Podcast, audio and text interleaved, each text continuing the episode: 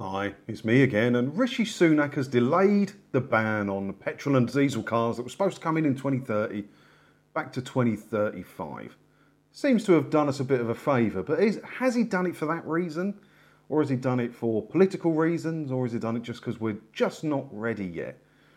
I don't know. I thought we could have a bit of a talk about it. I've got a few parts of this I want to talk about with the electric cars because I've genuinely been looking at them.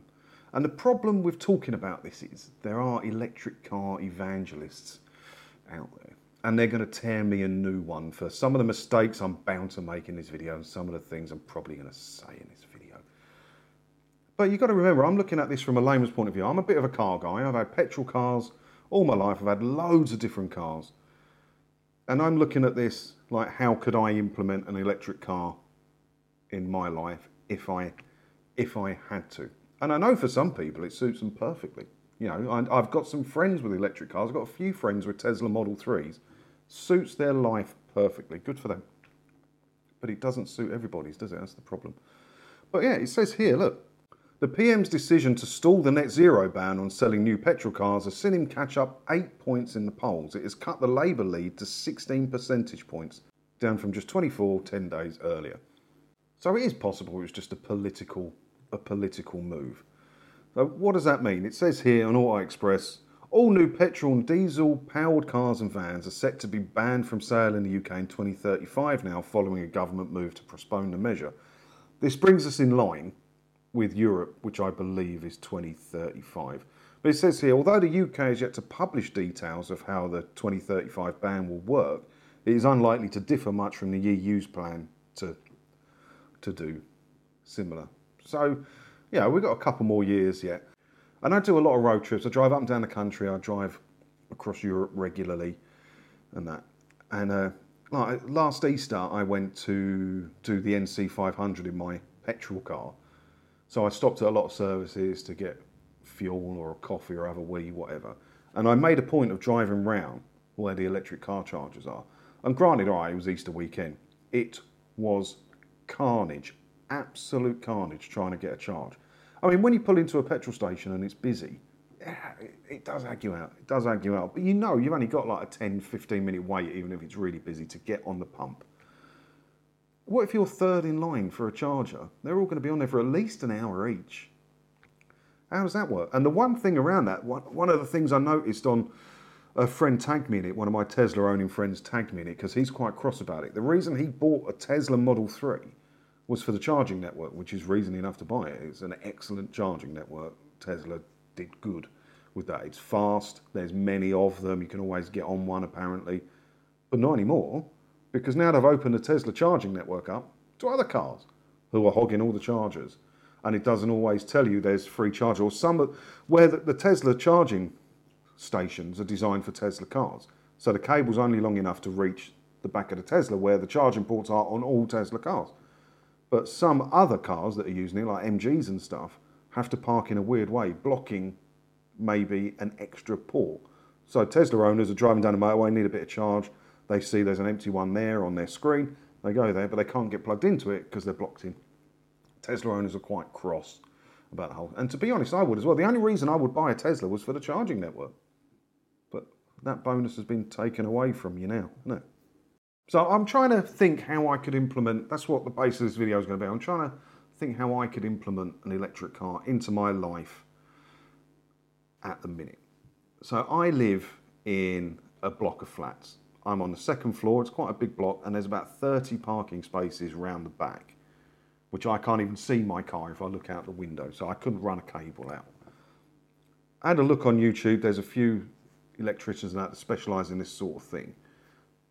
And what we found out was some advice that I got on here. Blocks of flats and apartments hired in two stories run by a management company representing a freeholder where there is a fuse box supplying electrics for communal areas. So we've got all of that. So they'd have to wire it all in. And they reckon it could cost somewhere between 500 and 1,000 pounds per bay to fit in to our communal car park. There's a government grant which gives either 350 pounds or 75% off the cost. But I don't know if that's for the flats one. It's around that. You do. There's a discount. They're going to give you some money off or the government's going to pay some of the money. So there's 30 spaces here. Let's say it cost the thousand to put in. That's 30 grand. All right, you can lose, let's say you lose half of that on the grant. It's still £15,000. Who pays for that? You know, it's going to be us, the owners of the property, right? How, how are we going to persuade every tenant in these flats or the owners of the landlords, whatever, to pay 500 quid to fit in an electric charging point just so I can have an electric car. Because I'm not just going to fit one in. If you're doing it, you've got to do it, right? And you need to get the freeholder's permission, and the freeholder puts it to a vote with us, the tenants, for anything they need to do. It will get knocked back. So I ain't getting a charging point. But let's say it didn't get knocked back and it got fitted. Who's paying for that? It has to be the tenants. The freeholder's not going to pay for that because even if they did, it would just put our service charge up next year to recoup their money. So we'd be paying for that. So let's say it's going to cost me 500 to 1,000 pounds to have a charger. What if I don't want a charger at home? Well, I was driving around the other day and I stumbled across this place. Braintree Electric Forecourt, part of GridServe. Big old place. And look at this, look. 12 high powered chargers, 12 medium power chargers, 6 Tesla superchargers. Look at all the stuff they've got there. Office pods, a G lounge, why you need bicycle parking, not quite sure. Disability access, Wi Fi, a cafe, five washrooms. These are all the things you have to have when you're going to be parked there for a while, isn't it? And it gets worse than that. There was this one UK's largest EV charging hub opens at the NEC. Oh, blimey, that, that's what we need these massive charging hubs because that's the only way it's going to compete with petrol. We can fill up in five minutes. If you pull up and all the things are full up, all the charging bays are full up, what do you do? You've got to wait. You could be there hours. So stuff like this. Uh, it, look, an electric charging site that can cater for 180 cars simultaneously. That sounds about. It still don't sound like enough to me, but it sounds more like it. But then you read deeper in. Partners say it includes more than 30 DC charging points alongside 150 AC charging stations. So the, the, the, DC ones are the ones you want from what I gather. They're the hot ones. They're the ones that are going to fill you up nice and quick. There's only 30 of them. And that's at the NEC, which is a major hub. And the 150 AC ones are going to be taken up with long term charging while people are doing something at the NEC or staying overnight in one of the many hotels there. They're all going to be taken up. So it leaves you with what, 30? It's not enough. But anyway, back to that GridServe thing. So I, the other day, I'm going to uh, talk about my weekend, right? So let's say I, that's what I have to use, right? I don't live in Braintree, obviously, but I went past the other day. I'm going to use this as an example, all right? So I went past that the other day. So let's say I buy a car, an electric car. Have to be a cheap one because they're not cheap, are they? I started off with GridServe. This is the map I came up with, right? I went to the golf range to work on my swing because I don't know how to do it. So I went from GridServe, I went to Woodham Mortimer Golf Range on the outskirts of Maldon. And then I thought, oh, this is what happened to me. I didn't start a GridServe, obviously. I hadn't got an electric car. And while I was there, I thought, you know what? I've got nothing to do this afternoon. I'm going to go see me mum. So I went all the way to Clacton.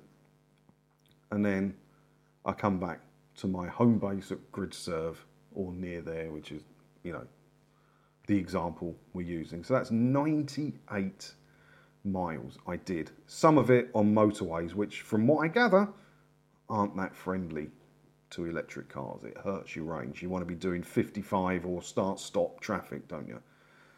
So let's have a look at some of the electric cars got. I've got an email because I'm an Abarth owner. I like my Abarth. And a couple of months ago, I was trying to find an email. I can't find it now. They sent me an email offering me the first edition of the electric Abarth. I thought, oh, nice looking car. I like an Abarth. That's the sort of thing that would tempt me into it. It was £36,500, I believe for a Fiat 500 with 150 mile range. But anyway, I'm an auto trader now, and let's say I've got about 10 grand to spend. It doesn't give you a lot of electric car, but that's the kind of budget I would have for a car. I have to borrow that. So that leaves you kind of a couple of options. It leaves you with a Nissan Leaf, the Renault Zoe, which is a fine. I've driven a Renault Zoe. I quite like them. But some of them, you have to lease the battery. You don't own the battery in your car. So now you've got to pay a monthly fee. I think it's like 30, 35 quid a month just to have a fuel tank in your car. These are the best examples I've found. which seem sort of about right what you'd want for 10 grand. So there's a Kia Soul with a 30 kilowatt hour battery. And I've got a Kia Niro. I don't like Kias, but that seems to be where you're going to have to be if you want a cheap electric car that's not a Zoe, with a 64 kilowatt hour battery. So that seems a bit more like it, right? But let's say I bought the cheapest electric car you buy in this country, which currently is a Nissan Leaf. So I'm here, it'll be the first generation Leaf because I'm poor. Let's have a look here what we get.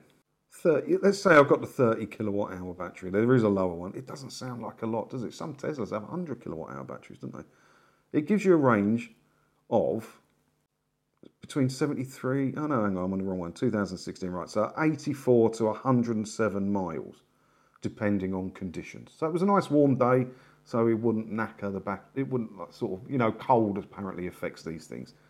I would have just about, if I nursed it and worried and panicked, just about made that trip on the weekend. And then I got to plug the thing in. And they don't have very fast chargers, these Nissan Leafs. Not very fast chargers at all. Look, it's 6.6 kilowatts, which on a, how big did we say the battery was? 30 kilowatt hour battery. So 6, 12, 18, 24, five hours to fill it up. And this is the other thing as well. You look at used ones, right? I don't. I've never had to worry about. You know, if you fill a tank up, you're going to get about 300 miles on a car. Right? I look at these on Auto Trader as a layman to all this, and I'm sure many electric car people out there are fuming at the minute. But it means nothing to me, right? There's a Leaf here for 10 grand, 30 kilowatt hour, Techno Auto five door, only 26,000 miles on it. It's a 17 plate or 67 plate. Seems like fair dues for 10 grand. I don't know, and it won't tell you in here, how long that'll take to charge, what the range will be, what the usable part of that 30 kilowatt hour battery is. Is 30 kilowatts good? I don't know. You know, is there a battery warranty? How long's the battery going to last? I don't know. I don't know. But anyway, the Kia was the winner here. Where was it? The Kia, it was a Kia Niro, 64 kilowatt hour. So this seems like a bit of a winner. I've got the E the Niro EV here. Right, where are we? So the 64 is a liquid cooled battery, which apparently is better. And the 64 kilowatt hour version offers 283 miles of real world range, which I always take with a pinch of salt. So let's say, I don't know, 200. I still could have done that trip twice. So that's all right. I got no problem with that. That's all right. 300 miles is about what I get out of the Abarth although it does only take me five minutes to fill the thing back up. But it doesn't matter, we're not talking about that here. It's got the CCS charger at 77 kilowatts, so you can plug it into the hot charger. And how big was how big did we say the battery was? If it does 77 kilowatts, so less than an hour to fill that battery up, pretty much. I mean, I know it slows down the closer to full it gets, and you shouldn't do it past 80. I've, I've read all this and heard all this. I can't have one as much as I would like to have one, not a Kia, obviously, I can't have one. I can't have one. And they're so expensive. If I was going to have one, it would be a Model 3, I think. How's it going to work? How does it work? I have no idea. Yeah, we're not even close to ready, are we? I like electric cars. I like watching electric. I like my car going, right? I'm interested in this sort of thing. I was watching a Jonny Smith one the other day. I like the Late Brake Show on here with Jonny Smith and he had a new Maserati, all electric Maserati. Good looking thing. I like a Maserati, right? Does it sound right that it should be all electric when you want the ground of it? It doesn't matter, it's debatable. It's a grand touring car. But doing the maths on it, a Grand Tourer is designed to cross continents at great speed and great comfort, right? You couldn't even drive for two hours on a motorway at high motorway speeds without stopping and charging. You're probably going to be an hour and a half, hour and three quarters, something like that, driving. That's not enough. When I'm crossing the continent, I'm doing four hour stretches. I drive till the tank's empty, fill up, drive till the tank's empty, fill up. That's what you do. It's not a Grand Tour, is it? They're just not there. Uh, I think they will be there. Will they be there by 2035? Is the problem. Now, I spent a lot of time in Spain, didn't I? And I remember I was sitting in a beach bar in Playa Mar, which is between Torremolinos and Malaga. Nice place. If you ever go near Playa Mar, it's lovely down there. And um, I'm just sitting there having a beer in the afternoon. And a Tesla Model X, the big honking thing, pulled up and it was on British plates. And he parked in front of the bar and he came in. So I, just struck up a conversation. He seemed like a nice guy. We got talking. And I said to him, that must have been a nightmare, right? He goes, no, no, it's fine. The Tesla chargers are nice and quick, and you know you've got to stop every two, three hours anyway for a wee and a coffee, and it charges up nice and quick. It plans it all for you. Showed me the screen about how it plans the route with the charging stops and how long you need to be at each one. Oh, Drama free, yeah, I'm all for it. But that's if you've got a hundred grand to spend on a Model X. Well, all right, the Model 3 long range will do it. What are they, 50 grand, 40 grand, something like that? I don't know. But then they've taken away the main selling point of the Tesla. Uh, I don't know. I'd like to have one. We're just, we're not even close. We are not even close, are we? Not even close.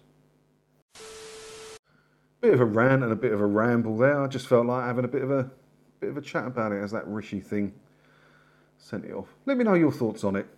Would you have an electric car now? Do you have an electric car now? What one you got? You got charging problems? Do you live in a flat and have an electric car? I think if I had a house with a driveway, I would have an electric car. I would go. Well, I couldn't afford one, obviously, but it, let's say the money wasn't a problem. I would go and buy a nice electric car, probably a Tesla, and park it on my driveway. Charge it every night. It'd be nice to come out in the morning and have a nice full tank of electric, wouldn't it? Go to work, come back, plug it in. No problem. It's not that I do that many long trips. All right. In a flat, no chance. Let me know what you think about it. Comments below. As always, thanks for watching, and I'll see you in the next one, whenever that will be. Probably tomorrow, though. Ta-da.